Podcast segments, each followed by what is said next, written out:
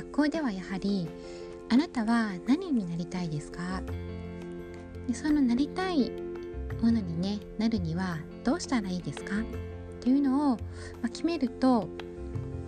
目標ができて進学も選べるし、まあ、お勉強が必要ならお勉強にもね集中できるようになりますよっていうようなね目標設定をすることが出てきます。でそうなってくるとみんなそれぞれね夢を答えるんですけれども、まあ、ちょっと娘自身はねこう私にはよくわからないっていうようなねそのチューブラリン感がね焦りみたいなものになっているような感じがしました。でね話をしたんですねあなたはどうなっていたい？って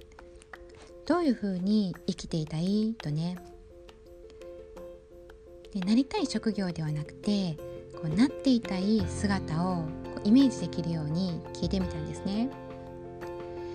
ちょっとね中学生には抽象的すぎるのでまあ、私自身のありたい姿や周りにいる素敵な方を例に挙げて話したんですね。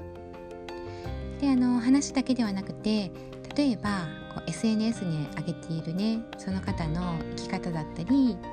まあ、生き様だったり過ごし方などもね見せたりしてね。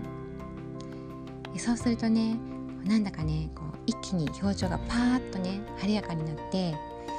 笑顔がはじけたんですね。と。てもいい顔したんですね。ああこれだなと思ったんです、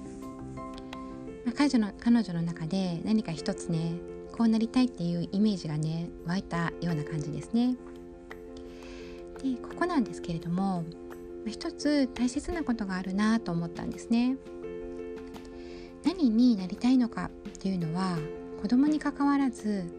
大人も変わるかもしれません。そして現在の社会の変化にもあるように職業も大きく変わっていこうとしています。そんな中なりたい職業というよりなりたい自分を想定してそこへ向かっていく。そういうような目標を持つと子どもたちも、まあ、子どもたちだけではなく大人もね将来をむしろイメージしやすいのではないでしょうか。でましてや将来のなりたい自分だったらいかようにも想像できませんか？これね妄想だっていいんですよ。きっと皆さん喜んで妄想すると思うんですね、まあ、だってねこう想像しただけでね楽しいですからね、まあ、そこになりたい人間性やどんな風に仕事をしているのか毎日を過ごしているのかなども付け加えていくとよりリアルにこう成長できるあなたが見えてきませんでしょうか。こういう職業に就きたいと思うとねちょっと迷うようなことでもねわからないようなこともねあるかもしれないですしまあ、それにね将来なくなっているかもしれない。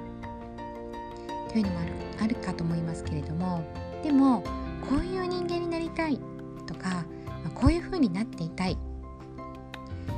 と思うようなことはねこう人としてありたい姿が反映されるのであなたの心をも明るくする温かくするものだと思います、まあ、そしてそのようになりたいと思えることがそこへ向かっていく原動力にもなるかと思います。是非なりたいあなたの姿をこう外見だけではなくてね内面も含めてどのようになっていたいかどのようになっているかをねこうイメージしてみてください。でもしそこから出てくるねなりたい職業というものがねあるならばそれはねとてもねいい副産物なのかなと思います。最後までお聴きくださりありがとうございます。この音声での出会いで皆様や大切なお子様そして私にとりましても未来を少しずつ変えていける出来事となりますように。もし何か少しでもお役に立ててましたらフォローやいいねコメントをいただけるととても嬉しいです。ありがとうございました。